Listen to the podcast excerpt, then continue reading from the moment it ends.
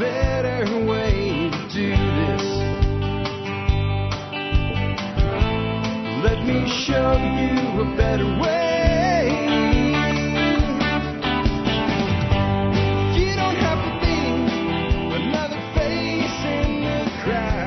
Hi, folks. This is Jack Spirko with another edition of the Survival Podcast. As always, one man's view of the changing world, the changing times, and the things we can all do to live a better life if times get tough or even if they don't. Today is Thursday, February the actually it's it's Friday, February the third. 2023, and this is episode 3241 of the Survival Podcast. It is, as I said, once I got it right, Friday, Friday, Friday. Time for the Expert Council Q&A show of the week. I got a good lineup for you today. In the Ron Paul Liberty highlights, the real pandemic is government lying from Ron Paul. Dan McAdams, the Twitter files show there was election interference, but not from Russia. And Chris Rossini talks about why government pisses away your money and doesn't care what you think. Amy Dingman will talk to us about teaching your kid to cook as part of a homeschool life or in any life. Patrick Rohrman will talk about MagnaCut steel and why you should care. What is MagnaCut? You're going to find out. Tim the Toolman Cook will talk about choosing a battery booster compressor combo. And Nick Ferguson will talk about planting trees to form a windbreak. And I have a segment today called When You Ask Someone for Advice. Be prepared to hear things that you didn't want to hear. And I will tell the story of a, I'm going to assume young man, I hope he's young, that wrote me a very demanding email. I alluded to this on Wednesday. And I'm not really going to pick on the guy. And it's not really about him. If it was only about him, I would only say my things to him. This is about, I believe there's probably a significant segment of this audience at any one time that needs to understand this mental state that people get into and why it is, well, it's the real quicksand. You know, when I was a kid, I thought quicksand was going to be a lot bigger of a problem for me than it ended up being. Some of you are too young to know what I'm talking about. Uh, it was even for me, it was mostly reruns and stuff. But like, you know, uh, the, the the Lone Ranger and all of these, you know, Gilligan's Island and all like everybody got stuck in quicksand all the time. You know, um, and, and of course that is just a uh, it's just a fantasy thing, easy to write into a, a situational comedy or something like that, right? But there is a quicksand in life. There's actually many different versions of quicksand in life. And the wrong mental state about moving yourself from the place you don't want to be to the place you want to go, that is one of the most deceitful and dangerous forms of quicksand in modern life. With that, let me uh, remind you about our two sponsors of the day today. Number one, Paul Wheaton's seminar that he did in conjunction with Alan Booker. Would you like to grow plants that are resistant to disease, maybe even completely immune to disease and pests in your local area?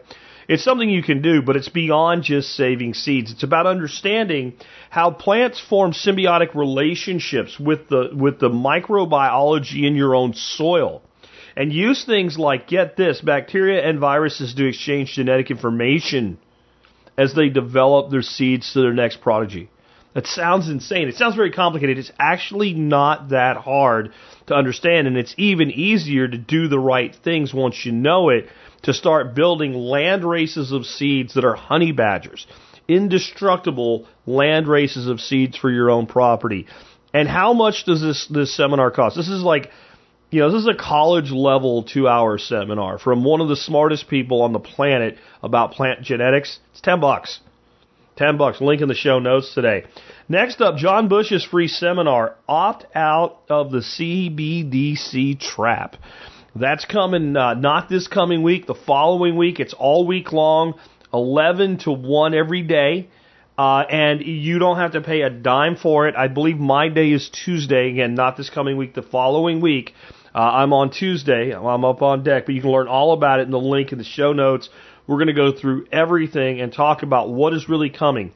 If you have no plan for how to deal with CBDCs, then you need a plan for how to deal with CBDCs. Even if you don't adopt ours, you need to understand what the threat is. And this threat is becoming more real and more known. Last night, Tucker Carlson talked about it on Fox News. Now, I'm not one of these people that stays glued to Fox News and my Orange Man or anything like that. But when they start talking about something like this, that means you're going to start seeing and hearing more about it in the mainstream across time. And I'm going to tell you that in our discussion, I'm not just going to tell you what to do about it. I'm actually, and I'm waiting till this, first time that I will publicly reveal my belief in how they will sell CBDCs to the American people. Not to the rest of the world, there's different ways to do it, but to the American people, it's actually one of the, you think it's the hardest place to sell them?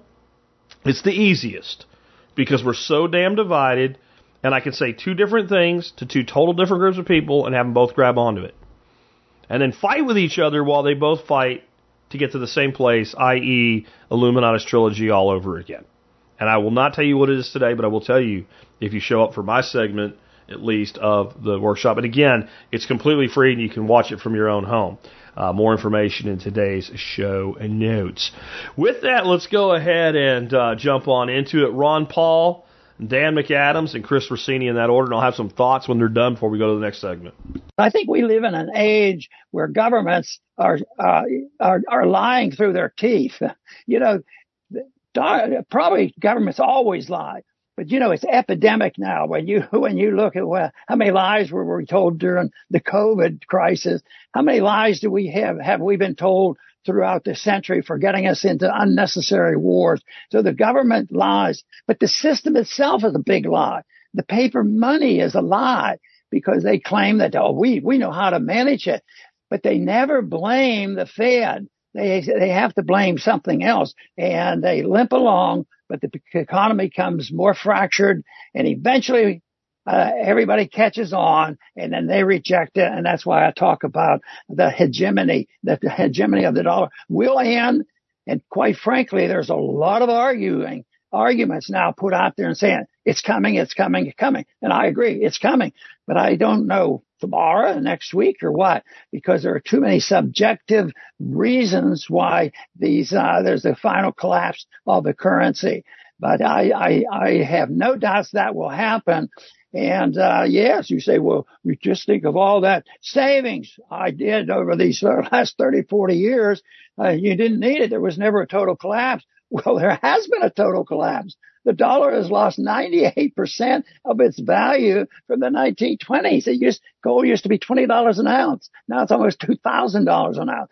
So if you have one thing that we should have to protect ourselves against this monstrosity as well as get us out of it, once uh, once the bad times start, and that is the idea of letting people have their freedom back again.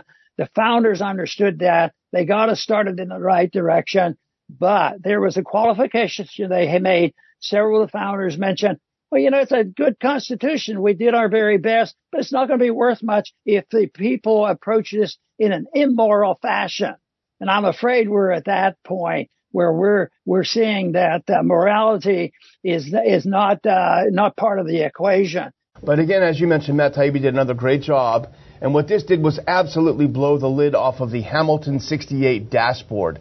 That was something that was claimed by this neocon organization called the Alliance for Securing Democracy. This was a tool that monitored over 600 Twitter accounts that were Russian bots. They were Russian agents. They were doing the bidding of Russia to help elect Donald Trump. And that's what this whole thing was about. And it became the definitive source for all of the Russian influence. And Taibbi exposed it by digging into the communications of Twitter. Let's look at this next one. These are a couple of his tweets in this series. Obviously, we can't cover all of them, but here's some important things. Twitter executives. Now, this is tw- this is pre-Musk cleaning of Twitter. So Twitter executives were in a unique position to recreate Hamilton's list because, again, the Hamilton 68 would not release the 600 uh, Twitter file, uh, Twitter uh, users that they followed, nor would they reveal their methodology, which should be two huge red flags. Okay, but no, no. So Twitter executives were in a unique, position to recreate Hamilton's list, reverse engineering it from the site's request for Twitter data. Concerned about the deluge of Hamilton-based news stories they did so, and what they found shocked them. Go to the next one if you can. They recreated the list, and what they found, what Twitter found, these accounts, they concluded, are neither strongly Russian nor strongly bots. No evidence to support the statement that the dashboard is a finger on the pulse of Russian information ops. hardly illuminating a massive influence operation. And one more, Dr. Paul, before I throw it back, because here's also from Taibbi. In layman's terms, the Hamilton 68 barely had any Russians. In fact, apart from a few RT accounts, it's mostly full of ordinary Americans, Canadians, and British. It was a scam, he continues. Instead of tracking how Russia influenced American attitudes, Hamilton 68 simply collected a handful of mostly real, mostly American accounts and described their organic conversations as Russian scheming. If we want constitutional government, and I know that there are a ton of people out there because when we put those clips onto social media of Dr. Paul talking about so- constitutional government, you know, they get so many views. So there, people are hungry for it. They just don't know how to get there.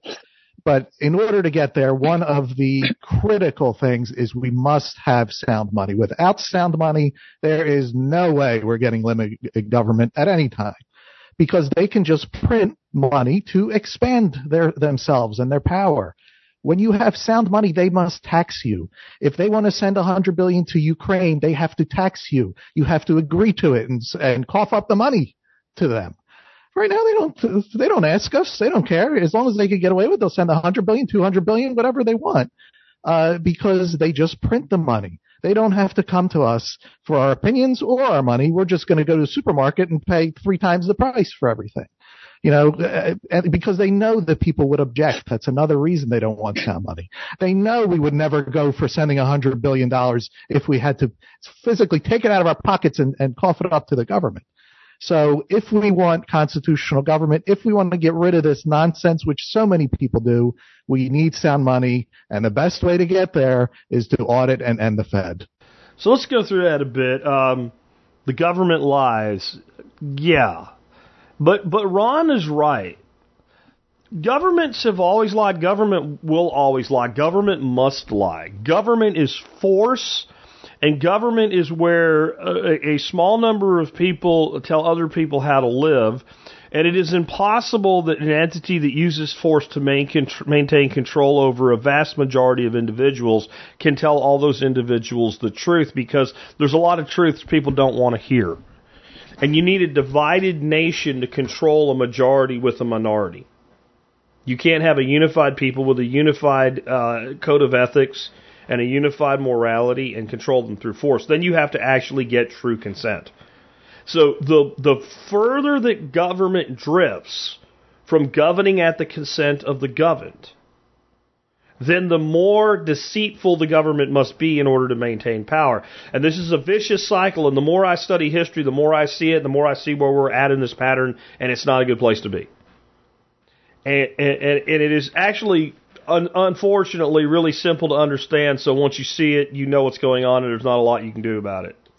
And I've seen this repeated in things like, you know, well-known empires like the Roman Empire, in, you know, city-state uh, monarchies here in, in North and South America among Native American uh, cultures like the Maya or the Mexica or the Inca, um, dynasties in China, all of it. You reach a point where government grows so large and has so much control and seeks so much more power that government's own actions begin to become detrimental to the well being of the people. In other words, problems arise because governments collectively can do a lot more than individuals because they steal resources and they indenture servitude, etc., and they can make massive change. And sometimes they'll get it right ish, and sometimes they'll get it wrong. And when they get it wrong, the consequences are severe. But at the point where they've gotten to that tipping point where the real problems they've created begin to become evident, the governments are always given a choice. And that choice is see to fixing the problem or see to maintaining control and power, which is way bigger than it needs to be to fix the problem. And what choice do you think they make every time? Maintaining and controlling their power. So th- to fix the problem would require stepping back, admitting where you're wrong, downsizing certain things, getting rid of things, and, and fixing the problem, the underlying thing, so that you can actually have the government remain in power. But instead, since they see only to their power, they become more and more deceitful. The problems that underlie the situation become worse and worse. It's like putting a band aid on a gangrenous wound. Eventually, the limb falls off. and the government crumbles. Guess where we are? They they keep putting more band-aids on more holes in the body, all of which are infected with gangrene. That's where I think we are.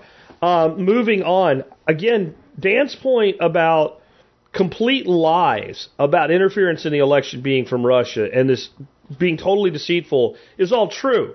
But the bigger story is nobody cares.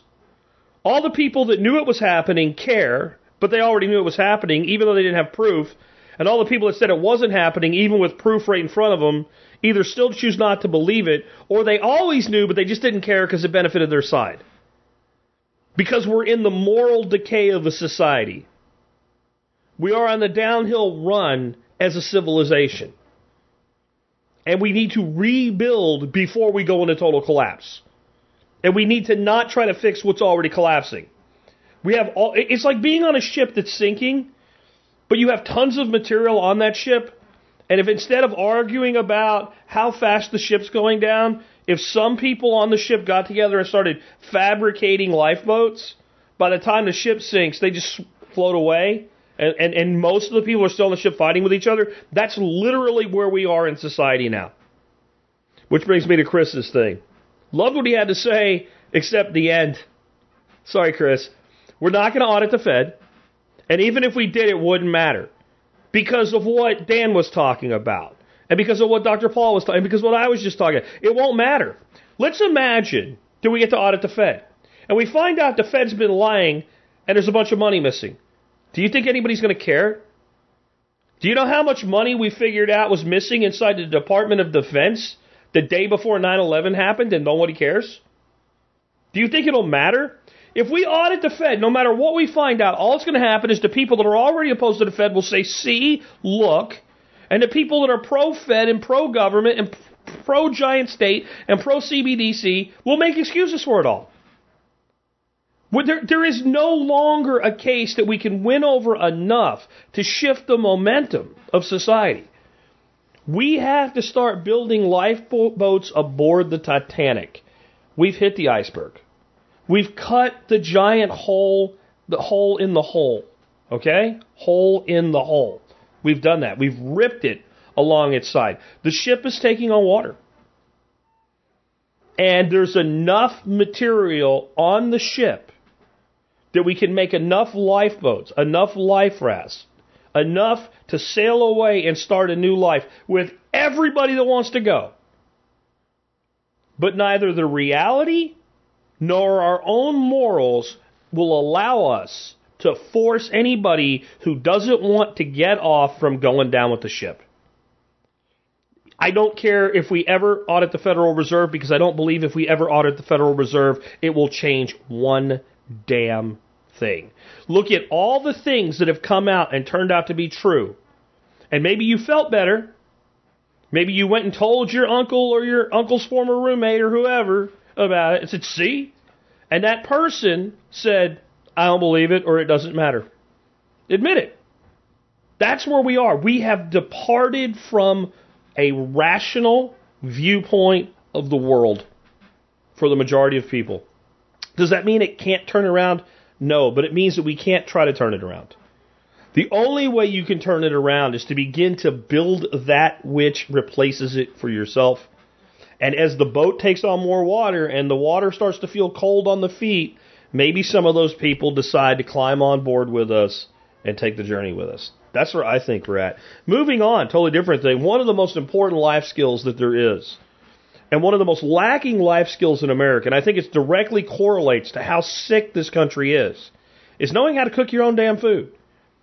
And being able to add some water to a pot, boil it, and throw some stovetop stuffing or some ramen noodles in it, that is fine as a first step to learn how to make food hot, but it's not cooking.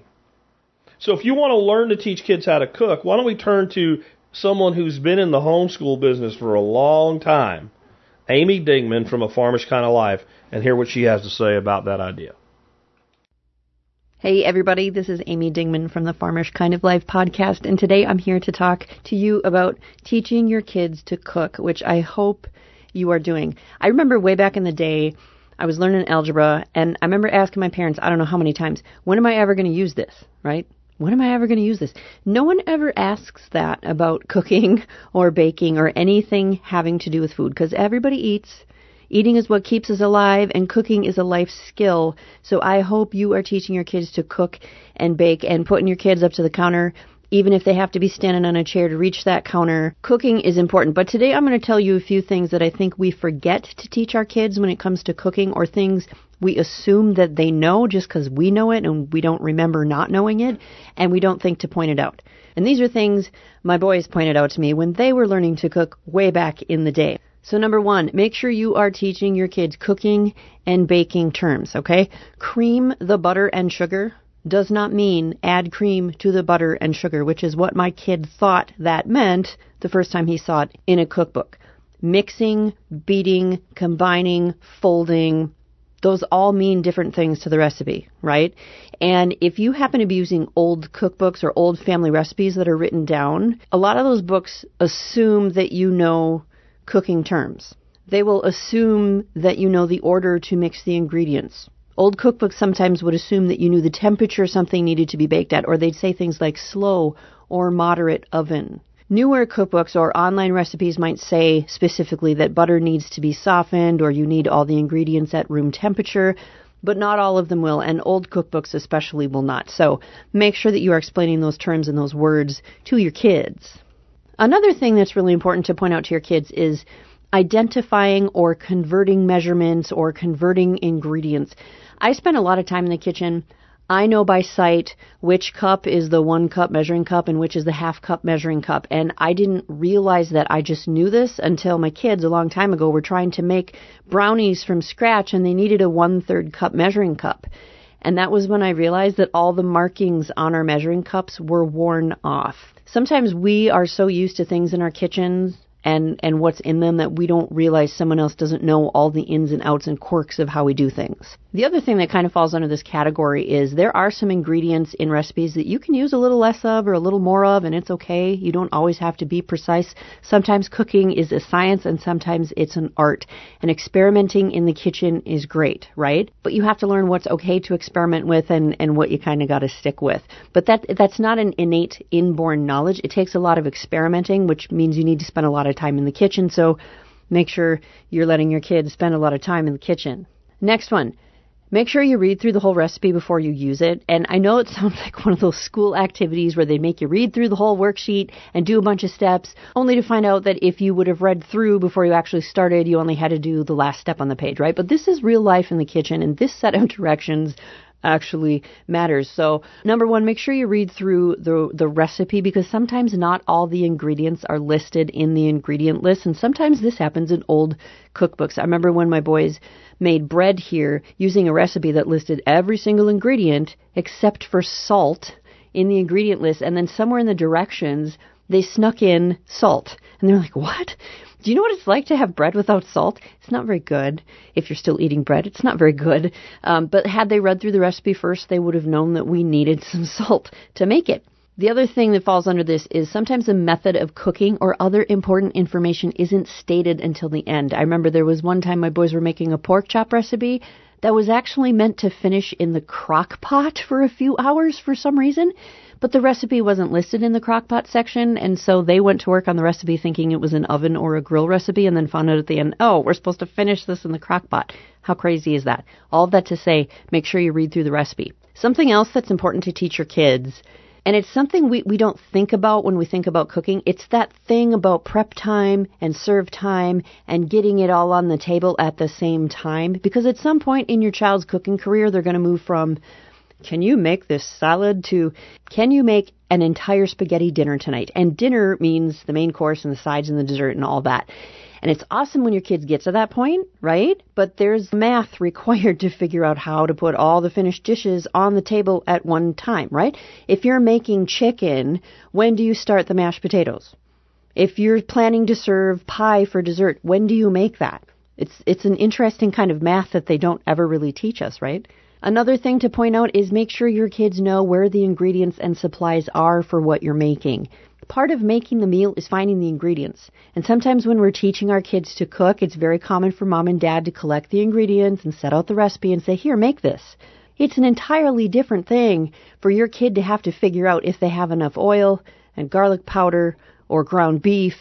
Not to mention they have to take the ground beef out of the freezer to thaw if necessary. So there's there's different things that come into this cooking that is bigger than what we normally think to teach our kids. Another thing to remember to teach your kids is which kitchen tools go with the task at hand. A beater or a stand mixer is good for some things, and for other things, a wooden spoon is better, right? Sometimes the choice of the tool is going to change the consistency of what you're making. If you don't have a vegetable peeler, can you use a paring knife? Maybe. Can you use a larger knife for a smaller job? Not always. These these are all great things to talk about when you're teaching your kids to cook. Like I said before, everybody eats, so it only makes sense that everybody knows how to prepare food. So I don't care how little your kids are, if they can stand on a chair and reach the counter, I really, really encourage you to have your kids in the kitchen, seeing how food is made and being part of the process. They're never not going to eat in their life, right? So they better know how to prepare food. That's what I've got for you today. Make sure you send more questions to Jack about homeschooling or parenting or family life. Feel free to reach out to me at amy at a farmishkindoflife.com. Also, if you want to head over to Amazon and check out my Homeschool Highway series, I'm super excited about that right now. It's not your average books about homeschooling. I've written them with honesty and humor and heart and sass, of course, because I cannot do anything without a little sass, right? Thanks for uh, listening to me today. Send your questions in and have a great day, you guys. So my addition here is understand I have no issue with recipes. But I have an issue with recipes, and here's what I mean by that. I don't think a person should be inhibited from cooking something because they don't have a recipe, especially if it's not baking. When you get into baking and certain other forms of cooking, you're into a level of chemistry, and if the ratios aren't at least really close, then things don't work. Uh, an example of that to a degree would be bread that Amy mentioned. Really, though, would be something like a souffle. You want it to get a rise, it has to be done in the right. Like there are some things that if you're trying to do that stuff, it needs to be done that way. It's not the majority of what I cook for by a long shot. Mostly what I cook is meat and vegetables, and occasionally some tubers like potatoes or uh, ground nuts or something like that. So if I give you some ingredients. And, and and your kids are learning so don't think you can just do this to a kid that has no experience and but it's where you want to be taking them i'll give you an example. So my buddy neil was a hell of a cook really great home gourmet cook. He was trying to make a point to somebody ended up working no way you know it would do it before he tried it but he said to me he said jack i want you to cook. I want it to be a meal but i'm going to give you one ingredient tell me what you would cook so, and then he wrote down something on a piece of paper and put it face down. He looked at me and said, I give you apples. And I said, you know, I would probably do something with pork chops and then do like a seared off pork chop with like a, a chunky applesauce. It's not really an applesauce, like an apple reduction because those pair together well with some sort of a side dish and whatever. And when I was done, and this guy Peter was sitting there listening to, it, goes, yeah, well that sounds reasonable. He flips the paper over and it just said pork on it because that apples would naturally lead someone with any experience in cooking at all who's making a meal and looking for a protein toward pork. Now he could have been wrong. I could have come up with other things to do, but it was a natural connection. And there's something to what we call culinary intuition. And so I think it's important with kids to, to work with recipes so they can gain confidence. But also, like when she was talking about reading the whole recipe first, I was also thinking, like, well, let's read that. And when the kid gets to something they really don't like, say radishes or something, well, do you think we need to put radishes in it? And then, well, maybe if we take that out, is there something we could put in that would fill the role of radishes with, and start learning to do just substitutions in this initially. But also when they say, well, I want to make, and they say the thing, well, before we even look for recipes, maybe we just figure out what goes in the thing and see if we can come up with our own. Or maybe we, we and then maybe we sanity check sanity, sanity check that against some recipes. You see what I'm saying? Because this is why if you if you deal with people who are great home cooks, they may use some recipes and have some recipes, but generally they're cooking on the fly based on what they have. Because in the end, there's only so many ways to cook a piece of meat. And there's only, so many ways to cook a vegetable. And there's only so many vegetables that indeed should be cooked. I, I don't generally cook lettuce, for example, but I might wilt arugula or spinach, and and I'm probably not going to do raw potato. So like there are certain fundamentals, and once you understand them, you can have somebody say, "Well, here's an ingredient. What would you pair it with?" And there's probably two or three things that are commonly going to be paired with that. And as you teach that and train that into a youngster, you're developing someone that can cook that way versus people that get what I call parsley disease. Parsley disease is I, I use this for more than cooking but cooking is the analog where they get a recipe for chicken soup. Chicken soup recipe says use fresh parsley. They don't have any fresh parsley, so don't make chicken soup. There's a ton of things you can do. One, you just omit it. it parsley's great in chicken soup, but it's not there. It's not there.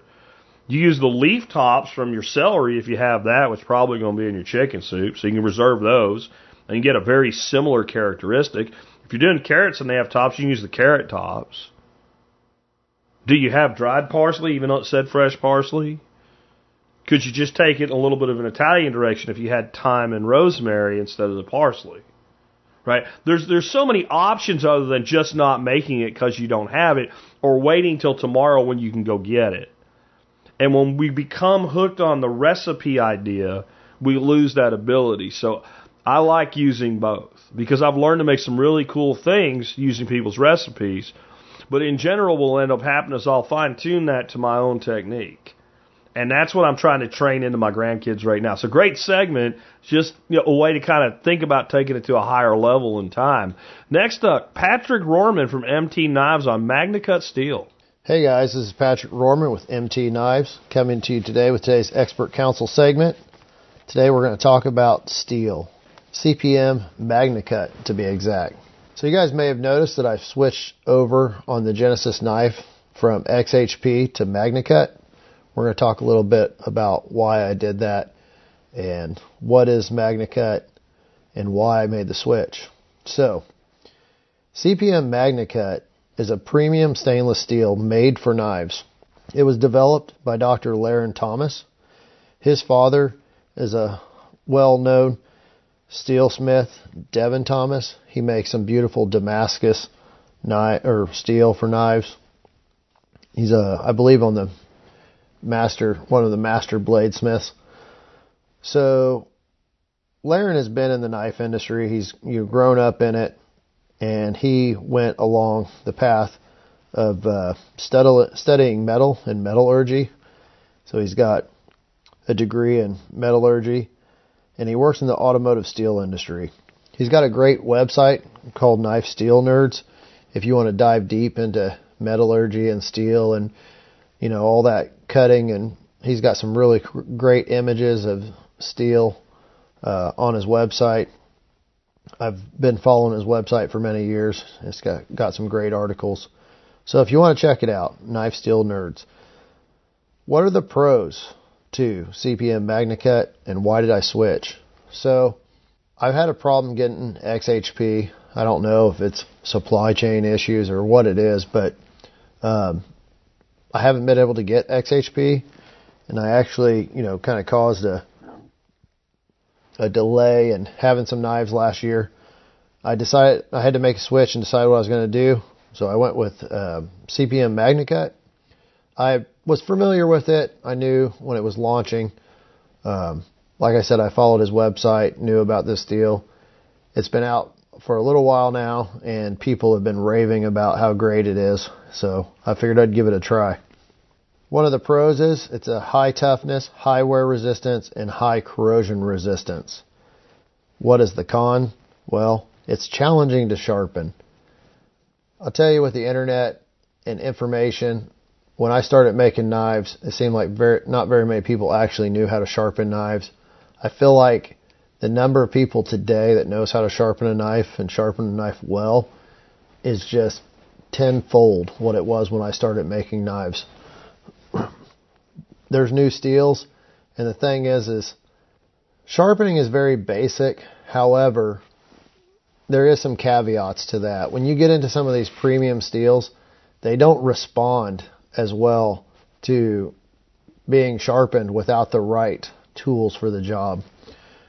So this uh, CPM MagnaCut works best, you know, with like a diamond type abrasive, and it's just it's just not going to be quite as easy to sharpen. Uh, it can be done. It's just a little more challenging. The advantage to that is, is it's going to hold an edge far longer. Um, you know, with every pro there is a, a con. There's trade-offs, and one of the trade-offs with this steel is it's going to be more difficult for the average user to sharpen. Not impossible, but more difficult. So, CPM is a uh, particle metal process. It's uh, much like XHP. It's a powdered metallurgy. So they're kind of, you know, they're they're they're developed pretty much in the same way. Magna meaning Latin for great or awesome. This this steel, um, I it's still a little early. I got my first ones in December finished, and I'll tell you, sharpening them, I can tell a difference. The the burr holds on. It takes a lot more stropping to remove the burr, and I can definitely tell the wear resistance in this steel. So I'm excited to test it, give it give it a go. Um, so far, I think it's going to turn out to be an excellent steel. So if you guys have any experience with it, feel free to leave a comment. I've been pretty busy. We're filming a new sharpening video here last week. I'll have announcements coming out about that soon. I hope your guys' year is off to a good start. Mine is. Once again, thank you for listening in. If you have a question, feel free to shoot it to me or Jack at the Survival Podcast, and I'd be more than happy to answer them for you. Have a great day. Yeah, I, on my experience has just simply been with knife steel as a whole, the better the edge retention, the more work you got to do to restore an edge once you lose it, and the easier the steel to work, the less time it retains the edge. And I I think we're all looking for that balance. And uh, either you become a better sharpener or you carry an easy sharpened steel. I think the best approach though is to you know get your knives made from the best steel you can for the task and then frequently sharpen a knife. It's much easier to maintain an edge than to restore an edge. That's that's been my uh, experience over my years. Uh, next up, we have a question on uh, battery booster packs uh, for Tim Toolman Cook. Hey guys, Toolman Tim here, coming back at you from the workshop where we create community, find freedom, promote preparedness, and share success. Back to answer another question for the expert council, so let's dive right in. Today's question says, Hey Tim, can you recommend a good jump starter power pack to keep store in the car? Details. I'm looking for a high quality, easy to use jump starter power pack for the wife's car. I want it to have high capacity battery and an air compressor as well. Since it is for the wife's car, it must be simple to use as possible. My budget's about 200 bucks. I live in the sticks of Michigan's farmland, so it has to be able to handle the cold and the hot temperatures of being stored in the vehicle's trunk. The car is typically stored in an unheated attached garage, but at times the vehicle could be outside for extended periods of time.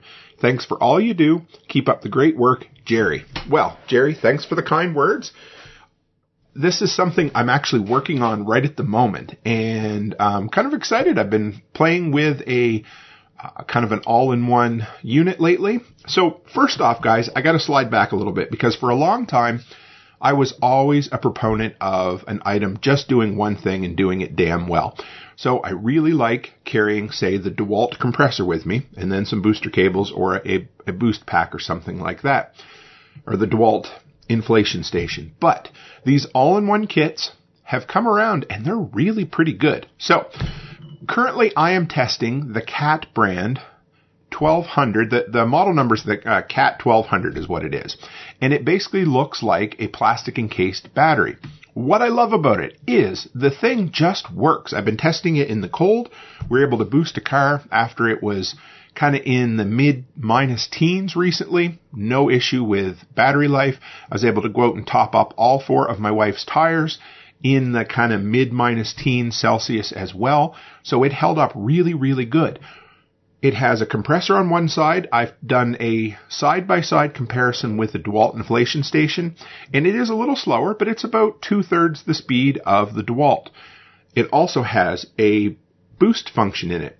I was able to take it over and boost a vehicle that had been sitting in a snowbank all winter so far. No issues whatsoever. It also has uh, USB A and USB C ports on the front, which means you can plug in your devices. It has a 100 watt uh, AC plug that you can plug right into the front. It even has wireless charging capabilities on the other side. I really, really like it. A lot of people said for the weight of it, it must be a lithium ion. Well, because I wanted to, I tore the thing apart and it is just your stip, your typical lead acid battery. So there's that. But the big thing is they recommend no matter what with these items, if you're going to leave them in the cold, it is totally worth once a month taking the thing out and giving it a top up for a charge. Just something to think about. But I love it. Now, the new design, the new model design seems to only be available at Costco in Canada right at the moment, but the older cat brand booster slash compressor pack is still available at Costco in the US. I'm guessing you're going to see the new design soon. It, the older one was a little bit bigger. It's yellow and you kind of pick it up and carry it around. Uh, whereas the, the black one, the newer one that I have is uh, a square. Just looks like a little battery pack. Now, there is a DeWalt one out there. Somebody's probably screaming at the recording right now, like, what about DeWalt? Well, I haven't tested the DeWalt one, but the reviews online and talking to other people who have used it, it's kind of hit and miss, not great. I've had really good luck with these, you know, third party branded cat products so far. I've used, uh, well, their socks, their ratchet straps, and now the booster pack. And so far, I've really enjoyed them. But this cat brand booster pack has worked really, really well. Holds up perfectly in the cold. But the big recommendation from the company is to make sure you pull it out and top up the charge once a month, which can be a pain, but when you're dealing with cold in Michigan, which is very similar to the cold that I deal with on the prairies, it doesn't hurt to do that exact thing. One final thing about this one versus the old style cat booster pack. The old style had the cables built right in. The new style is a more compact form factor, but the cables don't have anywhere for onboard storage. So what I decided to do was they have a long enough cord that I'm able to tie them into themselves on the handle of the booster pack. So I hope that helps.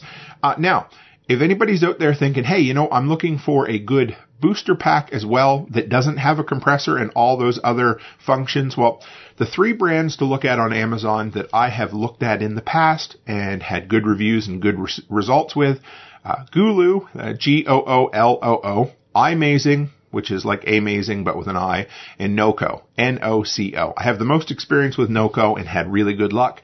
But on Amazon, if you stick to those brands and you look at something that has the features you're looking for with the star review and rating that is uh, a good review, you'll be all set. So I hope that helps, guys.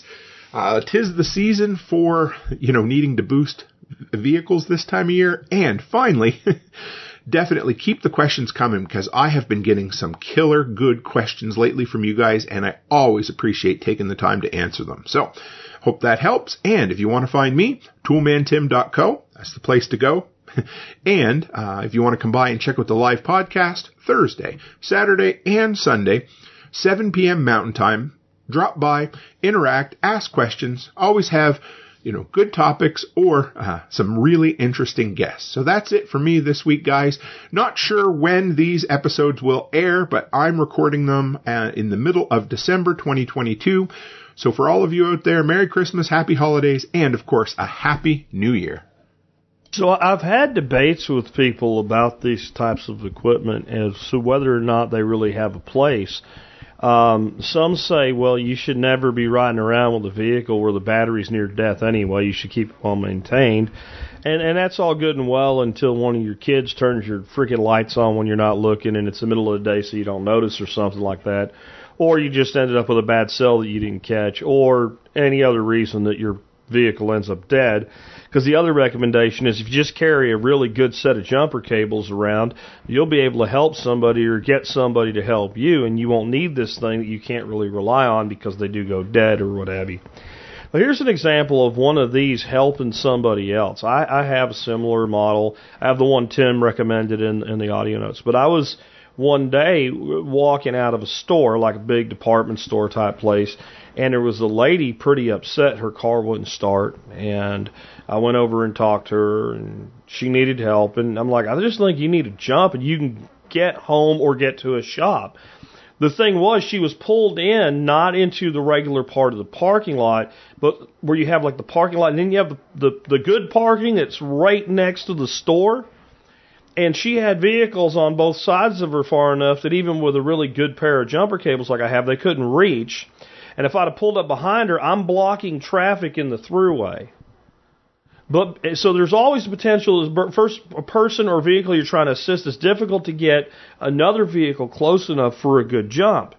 So by having something like this, I was able to just hook it up and let it sit for a minute and just wait, and it'll be all right. And a few minutes later, vehicle started up, and I explained to her like we don't know why it died. So if you shut it off, it may not start again. So either go all the way home if your husband or whatever, you're going to figure out what to do about it, or take it directly to a shop and don't shut it off. And so I was able to help somebody that it wasn't I couldn't have helped. It would have been a lot more difficult. You've been waiting around for somebody to move a car or, or running four ways and blocking traffic and getting yelled at by a cop or something. And being able to have a portable uh, booster was really, really helpful. And having built in air compressors, I, I recommend you carry a dedicated air compressor. But if you, if all you had is something like that and it's enough to put enough air in a tire to get your ass off the road so you're not changing a flat on the side of the road. It's worth itself in spades. Anyway, with that, let's go ahead. I got one more before my segment today on planting a windbreak from Nick Ferguson. Nick Ferguson here from homegrownliberty.com here with another expert council segment. But first, I have a last minute opportunity for a Central Texas listener to grab a consulting slot, maybe two listeners. I have a possible day available, possible, can't promise it, to someone between Houston and San Marcos on Friday the 24th and possibly another window of opportunity to someone between the DFW metro area and Tyler, Texas, just kind of in that corridor. I don't mind going north or south of the metro area on my way back towards Louisiana on Tuesday, the 28th of this month. If you're interested, you better get me an email quick before someone grabs the time slot. On to the question, and this week it's about planting a windbreak. Sorry, this one's been in my inbox for a little while, Dylan. I have a bunch of questions from you guys, which is excellent. Keep them coming. Anyways, uh, let me just read it off for you real quick. Hi, Nick. We are planning a windbreak for our retreat space we are opening this summer. What are some considerations when planting hybrid poplar, hybrid willow adjacent to a soybean field? We will be ordering a bunch of two foot trees from a local nursery to install as a windbreak forage for our animals. The ground near the field is relatively dry. What would be the best method for planting? Drill bit, auger, disc behind a tractor, shovel. The soil type is heavy clay, so I'm not sure if the auger will work. We're in Zone 5B in Wisconsin. Hopefully, I have enough details there. Thanks, Dylan. Great question, and definitely one I can help you with. Uh, I'll just cut right to the chase on this one as it's a relatively easy question to answer. And I think I might have answered a question from you last year on sawdust in a chicken run, but I could be wrong. Uh, anyways, the best way out of those options that you listed is going to plant them in a furrow, just open up a furrow in the ground with a tractor. You can use a disc. You might have to go over it a few times to get deep enough. Um, and then, even then, you might have to get out there with a shovel to kind of open up spots here and there. Um, and I just stick them in the ground down to the root crown. And you'll want to make sure that you water them in. Now, here's the thing they don't have to go in there straight up and down. You could put them in there sideways, and they're just going to grow a little crooked for the first year, but most likely you're going to coppice them anyways. And after that first year, it really doesn't matter if they got planted a little bit sideways. So I wouldn't worry about making sure they're perfectly upright. Just make sure you get their roots in the ground down to the root crown. Um, I'm guessing you have a tractor or a neighbor with one, so that should be relatively easy. It'll go way faster than using one of those augers. And honestly, if you have a neighbor with a, a disc, you might have a neighbor with a, um, oh, what's it called? It's a ripper. It's basically just one big spike, uh, like a subsoiler. Uh, you might have a, a neighbor with a subsoiler. So if you have one of those, then what they could do is they could just drop that subsoiler down and kind of open up a very narrow furrow, basically just a crack in the ground that you could drop the trees in. And if you just have them drive a straight line, then you can have a nice straight line of trees. That would be nice. Uh, that would be way faster than using an auger, and it should work way better than any kind of a drilling motion, uh, whether that's like with a tractor auger or um, with just a handheld drill auger, since you're going to have loose soil afterwards with uh, the ripper, the subsoiler, or um, a disc. Um, with an auger, you're actually going to kind of compact the side walls of those holes, and then you might have loose soil with pockets of air afterwards. And uh, you know that's going to be much less chance of that hole staying full of air, um, and also running into a problem with circling and girdling roots when those roots go laterally and they hit the sidewall of that compacted heavy clay. They can turn sideways and just kind of circle around and then eventually kill the tree. Not a good thing. Um, so the main concern I'd have with the soybean field is going to be overspray and drift from pesticides. Most likely it's going to be glyphosate. You're probably going to have some losses. That's just the name of the game when you're next to a field like that. There's going to be overspray. They try to not overspray, but guess what? It's just going to happen. I'd be amazed if you got away with it without that ever happening. Uh, you might even want to speak to the farmer and see if you can work with him on like when his schedule is, or just at least get notified when he's going to be spraying, so that you can go and cover the trees with something like a frost blanket, fabric, or even black plastic on the day that he's spraying.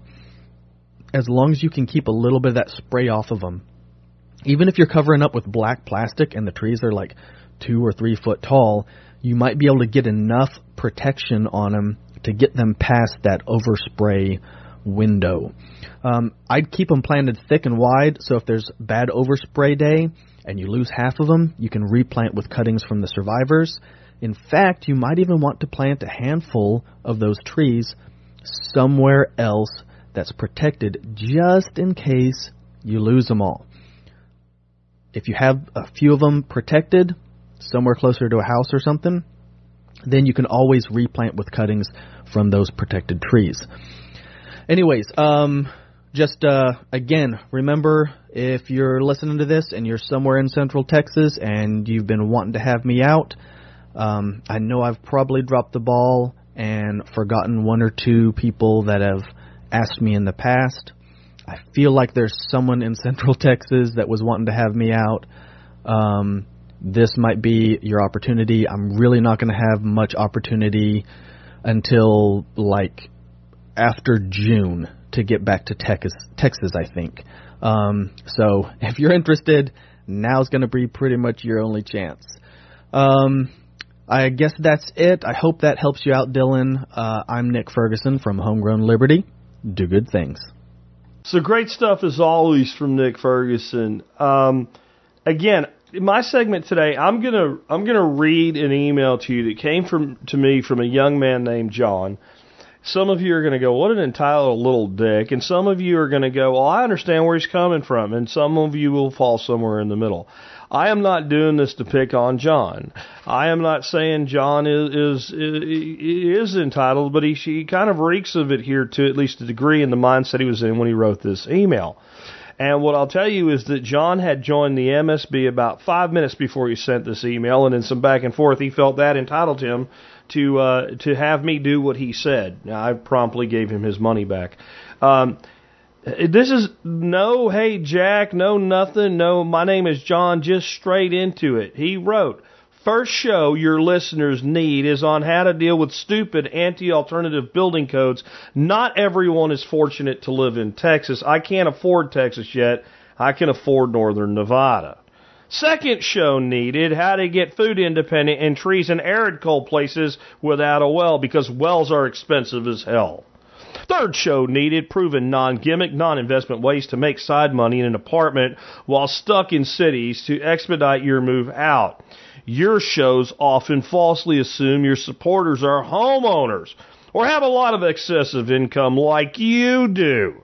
I worked hard my whole life and had so much bad, unfair shit happen to me. I don't. That's his email. That's the whole thing. Basically, I wrote him back. Well, I'll tell you what I said because it's, it's here. Let me just pull that up real quick. I said, okay, so your tone of the uh, on this is one of entitlement and major attitude defect. Neither makes me want to help you or think I can. Get bent. And we had some back and forth from there. And like I said, he got his MSB immediately refunded as though that was going to change my life in some way. Uh, long term listeners to the show would say, well, gee, Jack's pretty much covered all of that. Why didn't you just tell the guy, hey, here's some episodes? Well, if he said, hey, do you have anything, or could you, or would you help me out, or I'm looking for more information about these things, I would have probably said, here's a couple episodes to start with, and, you know, maybe we'll talk about that more in the future, because, well, we will whether you ask or not this is this mentality that you've got here, and, and some would say, are you being a little too hard on someone who's probably a young person? I did call him young man later. He said, you don't know how old I am. I'm like, I hope you're young. At least it can be forgiven if you're young. But this is based on experience. I've been dealing with stuff like this for a little while. I've been doing the show for 15 years almost now. Uh, I've been I've I've tried to help mentor people throughout my entire life. I know when I was young, I desperately craved mentorship, and and I found that the people who were most useful to me as mentors always told me the things I didn't want to hear. They always made the hard thing sound more simple than I thought it was, and and they were generally right. And they always told me when I was full of shit, when I didn't think I was full of shit, it didn't make me very happy at the time. But I know that I was never able to actually benefit from mentorship until I accepted the fact that if I was asking somebody for something, that they were probably more informed about it than me, or I was asking the wrong person. So that maybe when I asked them, I should listen to what they had to say, even if it was like, I can't help you right now because you screwed up in the head. The response to that would be, wow, I didn't know that. Uh, what do I have wrong? I'm sorry. I didn't mean it. Then, then maybe I can help a person when they get into that mindset. But this isn't about John. By the way, I, I would say that uh, land in northern Nevada is probably more free from regulations, is what you can do with it, than most land in Texas. You wouldn't know that because you've made assumptions based on your own little island that you live on, your own little fantasy island where everything's poor me. And the reason I'm bringing it up isn't because of John. It's because there's lots of you out there doing it right now. Even many of you that are worse off than John because in the end, at least I told him he's doing it. And he probably at this point, even though he's still pissed off about it, has accepted the fact that on some level he's doing it. When you don't think you are, then you really have a problem. A lot of bad stuff happened to me. A lot of bad stuff happened to me. John hasn't been around that long. Many of y'all haven't either. Those who've been around a long time know how I grew up. It wasn't exactly shits and giggles. You know, grow, growing up the son of a bootleg coal miner in the coal region of, tech, uh, of Pennsylvania, in a house that was built in the 1890s, the grandfather had been disabled for 30 years by the time I was in grade school from black lung and from mine collapses, is not exactly one of making a lot of money and having everything that you want. But I want a pity party for it. I actually am very grateful for that background because I don't think I could have ever been as successful as I am had I come from kind of, you know, your your lily white typical suburb with great parents. I don't know that me personally that I would have benefited from that. I do think there's a possibility that we all choose how we enter this earthly plane. I'm not saying it's true, I'm saying it's a possibility because when I look at it, I don't know that I would have done well with a well balanced, perfect little family upbringing. I don't think I would have. I definitely don't think I'd be doing what I'm doing and influence as many people as I am. So kind of my first bit of advice to anybody that's in this situation mentally is you need to accept that you're right where you're supposed to be. Right now. Doesn't mean you're supposed to stay there, Doesn't mean that the place you're headed isn't a thousand times better, but you're probably supposed to be exactly where you are. There's something that life is trying to teach you, and it's offering you opportunities on a daily basis. This person wants to know, you know, what kind of non-investment income opportunity, side hustle there is. Well, there's no such thing as a non-investment opportunity. Every investment, every invest, or every opportunity comes with some level of investment. It, it, it may not be money, but it's going to be your time. You know, I'll give you an example of somebody that's in this community. Many of y'all know him if you're on some of the Telegram lists and all. John Dow, he's been on the show a couple times. This guy makes a six figure income growing microgreens. And he has an office now and it's a full on operation. But when he started, he just used one room in his house. Yeah, he had a house, but it could have been a garage apartment. It wouldn't have mattered. He heard one guy on the show, he bought a $40 ebook, followed the instructions in it, and built a business. And I'm going to tell you something else about John Day. Smart guy, hard-working guy. He certainly was not born with a silver spoon in his mouth. Certainly didn't have anybody do any of the shit for him. But that came from one show, one piece of it, when I had Luke, whatever his name on is, that put the ebook out on how to do this. And John's taught hundreds of people how to do it, and one in a hundred maybe will go out and build a business with it. Because one in a hundred will be at the right place for that information and have the information fit what their goals are. And so when you go to somebody and you seek their advice, because when you tell some some dude that podcasts for a living, you need to do these three shows in this order because I said so, because I gave you fifty bucks, whether you knew it or not, you was asking for advice. You should expect that the advice, if it is valuable, will not be comfortable. You should expect to be told you're wrong. Because if you were right, you wouldn't need help. You should expect not to have your ego inflated when you go to someone who's more successful in the way that you wish to be successful and ask them how to get there. You should expect the truth, including right now, you are full of shit. And you need to be sure when you ask for help from somebody that you're in that mindset. Otherwise, you've done nothing but waste your time and theirs. And the only reason I'm talking about this today is I don't want it to be a waste of my time or his. So if he's not going to benefit from it, I know I'm not.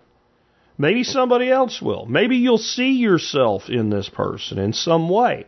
Maybe you're not even where he is, but maybe you were and you're on your way out of it, but you're not accelerating away from ground zero fast enough. The way we think, in my opinion, is far more indicative of our success or failure than where we start at or what we start with or even the idea that we have. If you are of the right mindset, you, you don't need to worry about the idea being right. You will take an idea and you will friggin' act on it and you will prove or disprove the validity of the idea extremely quickly. And then when you do so, even if the idea is invalid, you have developed more and more skill set to get where you want. And the next idea, you will have greater skill set when you apply it to it and you will prove it out or disprove it faster. And anybody that tells you anything other than that is lying to you. Anybody that says, oh, gee, you're just right. Oh, you're so special. Oh, yeah, it's not your fault that we're you. You know, you just need to have someone pat you on the butt and tell you that you're a good guy, and it'll be okay.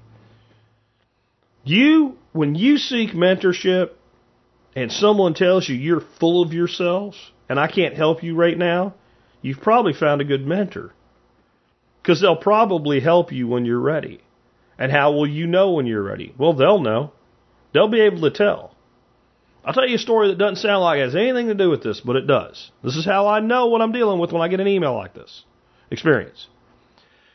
When I was at Float Fest last year, this guy saying hi to me, this little girl ran up and like hugged me and like wrapped her foot around the back of my leg. Just super little girl hug like only a little girl can do it. I mean, little, little girl, like six, like my granddaughter's age she started telling me a story, and she was probably younger than her. She still had that that that tone of voice that kids get, where like instead of saying frog, they say flog, right? She was telling me about the flog that they had, and she was she was so happy because Daddy let her keep the flog because Jack Spirko said the flogs were cool.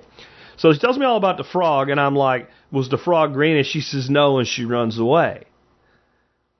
And I turn to the dude and I said, "It's probably a Cope's gray tree frog." And he's like, "I'm not sure. I thought it was a spring peeper." And I'm like, took my phone, looked up Cope's gray tree frog, and showed it to him. And he goes, "That's it. How did you know that?" So, well, I assume you're from around here. It wasn't green and it was stuck to your window. So there's like a 99% chance that that's what it is. Now, the reason I know that is I, I'm an enthusiast. I like reptiles and amphibians. I'm a amateur herpetologist, so I have experience. So something that seems so like, wow, that was like psychic or something. All the information was there. And, and, you know, if it would have been, I don't know, some other form of critter, I might not know because I'm not as interested in it. I don't have the experience. I'm highly interested in making young people believe that they can achieve anything that they want. But the first step in doing that, in my methodology anyway, is removing your excuses for why you haven't done it already. And that's what I hope I'm putting out on this microphone at least a few times a week. I hope you're taking that away from me. I, if if you, I think it's weird that people care what I think about them. Like, and they when they come tell me their story, they're they're like, they want me to be proud of it or whatever. I think it's weird, but I also think it's a blessing. And if that's what it takes for you, if you're if you're thinking a certain way, especially you especially you younger folks that are trying to find your way, and you're making an excuse, if it takes thinking, would Jack be proud of me for thinking this way? Then fine. Or would your dad or any other strong mo- role model that you have, male or female, would the person that I admire most in this world be proud of my actions and my mindset? You know, and I think it makes a lot of sense wherever you want to be successful, find people who have built success in that area. Not just successful people. If you want to build a successful car dealership, I can give you general advice on sales and marketing, but I don't know anything about running a car sales operation, and I don't want to. But you, if you found someone that did it and emulated what they did, you have a pretty good chance of success. Because that's how you build a car dealership. How do you build a fire? There's a process. But what happens is someone comes to you and says something like, How do I take a picture? And before the days of having automatic settings on a cell phone, let's say you're using an old school 35 millimeter camera, and you start talking about f stops and light readings, and they just want to know how to point the thing and take a picture, you can't help them. You can't help them until they start understanding about the basics of exposure time and things like that. And then you also have to talk to them about the composition of the photo, the angle the photo is taken from, etc. Right? And that person has to be coachable. So if you're seeking mentorship, expect to be told you're wrong, expect to be called out on your bullshit, expect to hear what you don't want to hear, and expect that the mentor that works the hardest to help you will be the mentor who is impressed with your ability to deal with adversity and to hear what you don't want to hear. And maybe that'll help somebody. And if so, it was worth that 15 minute segment. With that, we've wrapped things up again. I hope you guys enjoyed today's show. I do not have an item of the day for you today, but I do highly uh, recommend and ask kindly that you consider doing your online shopping beginning at tspaz.com. Not only will you find all my product recommendations there, and you know if I recommend it, I own it, I bought it, and I spend my money on it again, or I wouldn't recommend it to you. No matter what you buy, if you start there, you help us out. It's a kind of painless way to help us out. Also, going to recommend highly that if you are not yet using the Fold card, use my link in the show notes. Sign up for Fold. You'll get 20,000 sats for free after you sign up and get the Fold card.